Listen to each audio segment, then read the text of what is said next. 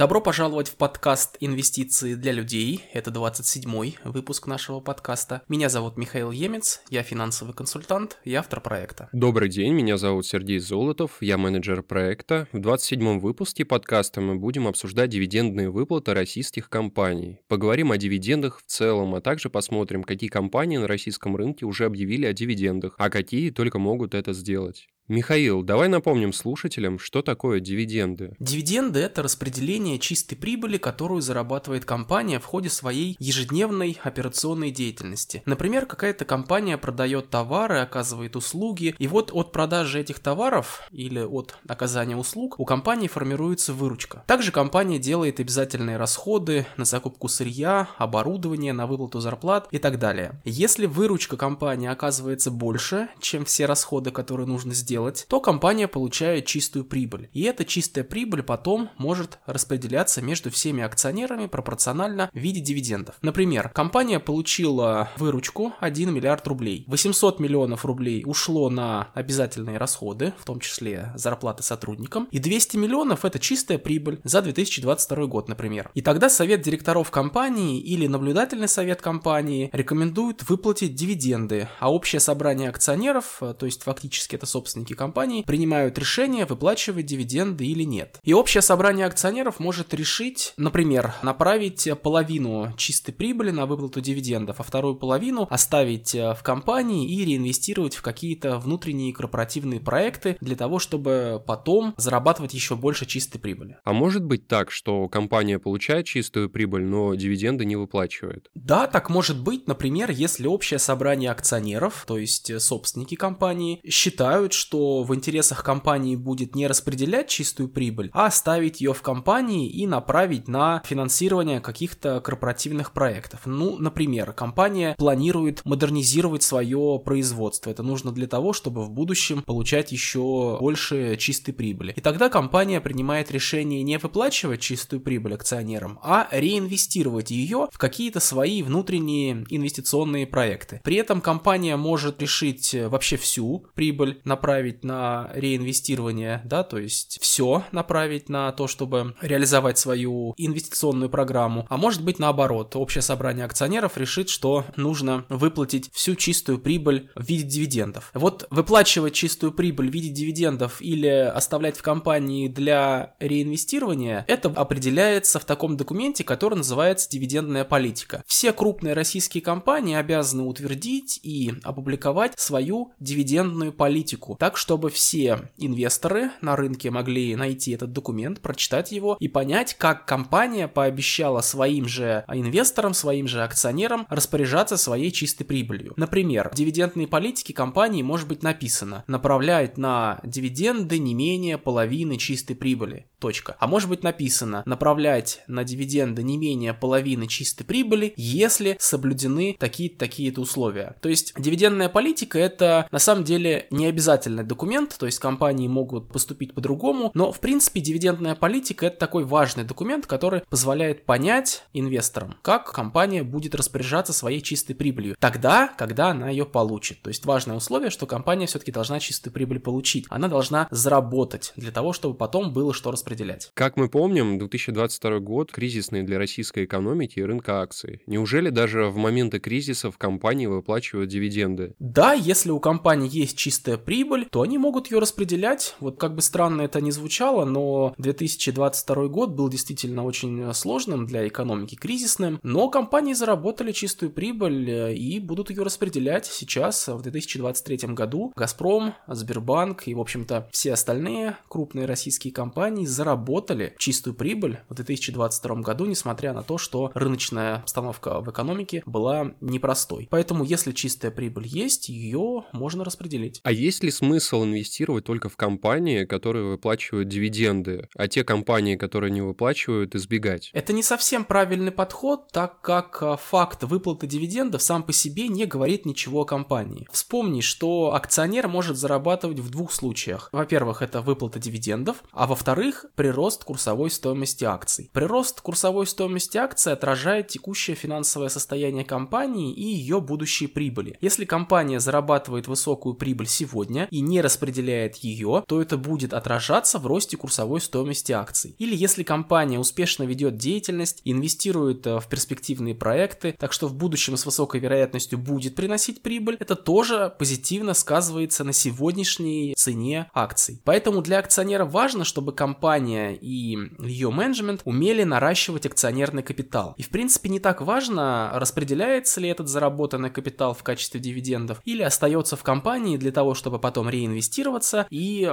приумножаться. При этом для миноритарного акционера, то есть вот для таких а, мелких инвесторов, частных, как мы с вами, все-таки дивиденды получать важно. Почему? Потому что крупный акционер, контролирующий собственник, например, государство, может получать от компании прибыль другим способом. Ну, например, государство может ввести высокий налог на прибыль или повысить налог на добычу полезных ископаемых и таким образом вывести как бы прибыль, полученную из компании. Или частное лицо, крупный акционер, может тоже какими-то серыми схемами прибыль из компании вывести. Понятное дело, что рынок за этим следит, есть совет директоров, есть аналитики, которые изучают бухгалтерскую отчетность и, в общем-то, не должны допускать такого. Есть аудитор, который подтверждает, что эта отчетность соответствует действительности, ну и так далее. Поэтому таких вот совсем откровенных мошеннических схем, в общем-то, не должно быть. Но, тем не менее, контролирующий акционер, он имеет возможности вывести прибыль из компании. Поэтому для миноритарного акционера, для а, мелких частных инвесторов, таких как мы с вами, все-таки важно, чтобы дивиденды выплачивались, потому что выплата дивидендов, ну, означает, что частный инвестор может реально получить часть э, чистой прибыли от компании. А как понять, какие компании выплатят высокие дивиденды в 2023 году? Чтобы компания могла выплатить дивиденды в 2023 году, она должна была получить чистую прибыль в 2022 году. Получила ли компания прибыль или нет, рынок узнает, когда сама компания опубликует свою финансовую отчетность. Например, если финансовая отчетность будет опубликована и в ней будет видно, что компания в 2022 году заработала 1 миллиард рублей а, чистой прибыли, а дивидендная политика компании предусматривает выплату 50% чистой прибыли на дивиденды, то а, станет понятно, что компания, скорее всего, 500 миллионов выплатит в виде дивидендов, потому что это предусматривает дивидендная политика. Также еще одна важная мысль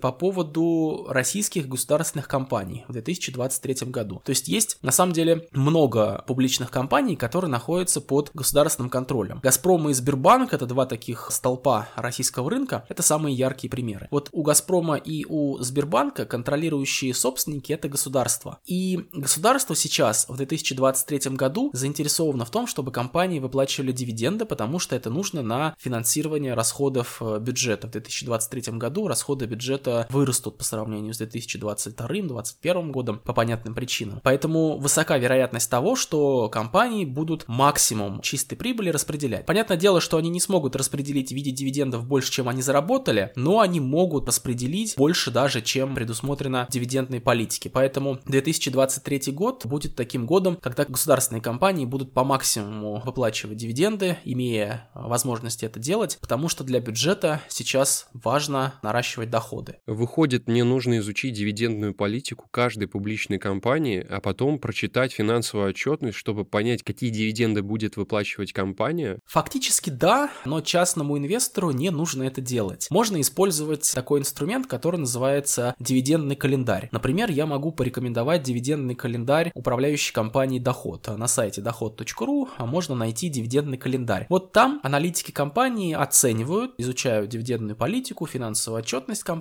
и прогнозируют, какие дивиденды какие компании могут заплатить. Вот, например, в соответствии с э, дивидендным календарем можно понять, что Сбербанк на ближайший год заплатит дивиденд 25 рублей, а МТС э, заплатит дивиденд 37 рублей, Лукойл заплатит дивиденд 765 э, рублей. А при этом дивиденды не являются гарантированными. Это зависит от того, какая чистая прибыль будет получена и какое решение компания примет относительно распределения этой чистой прибыли. И есть такой интересный инвестиционный подход, он предусматривает инвестиции в дивидендные компании, в компании, которые выплачивают высокие дивиденды. Вот, например, если прогнозируется дивиденд у компании, например, 25 рублей, а ее текущая цена 204 рубля, вот на момент записи подкаста, например, у Сбербанка, то дивидендная доходность получается 12%. Если МТС планирует выплатить 37 рублей дивидендов э, в ближайший год, а текущая цена 253, то получается дивидендная доходность 14%. Если Лукойл Лукойл планирует выплатить 765, а текущая цена 4222 рубля, то дивидендная доходность 18%. Вот таким образом можно выбирать компании с самой высокой дивидендной доходностью и инвестировать именно в эти компании. Но, как я говорил, высокие дивиденды это на самом деле еще ни о чем не говорит, потому что компания может выплачивать низкие дивиденды, но наращивать акционерный капитал быстро, и это будет позитивно влиять на рост курсовой стоимости. Поэтому выплата дивидендов это, в общем-то, хорошо, но это не единственное, да, как э, акционер может заработать. При этом, как и всегда, э, я рекомендую частным инвесторам инвестировать в паевый индексный фонд вместо покупки отдельных акций. Почему это так и почему инвестировать э, в индексный фонд широкого рынка лучше, чем инвестировать в отдельные акции, даже если это дивидендные акции, об этом мы говорили в 13 выпуске нашего подкаста.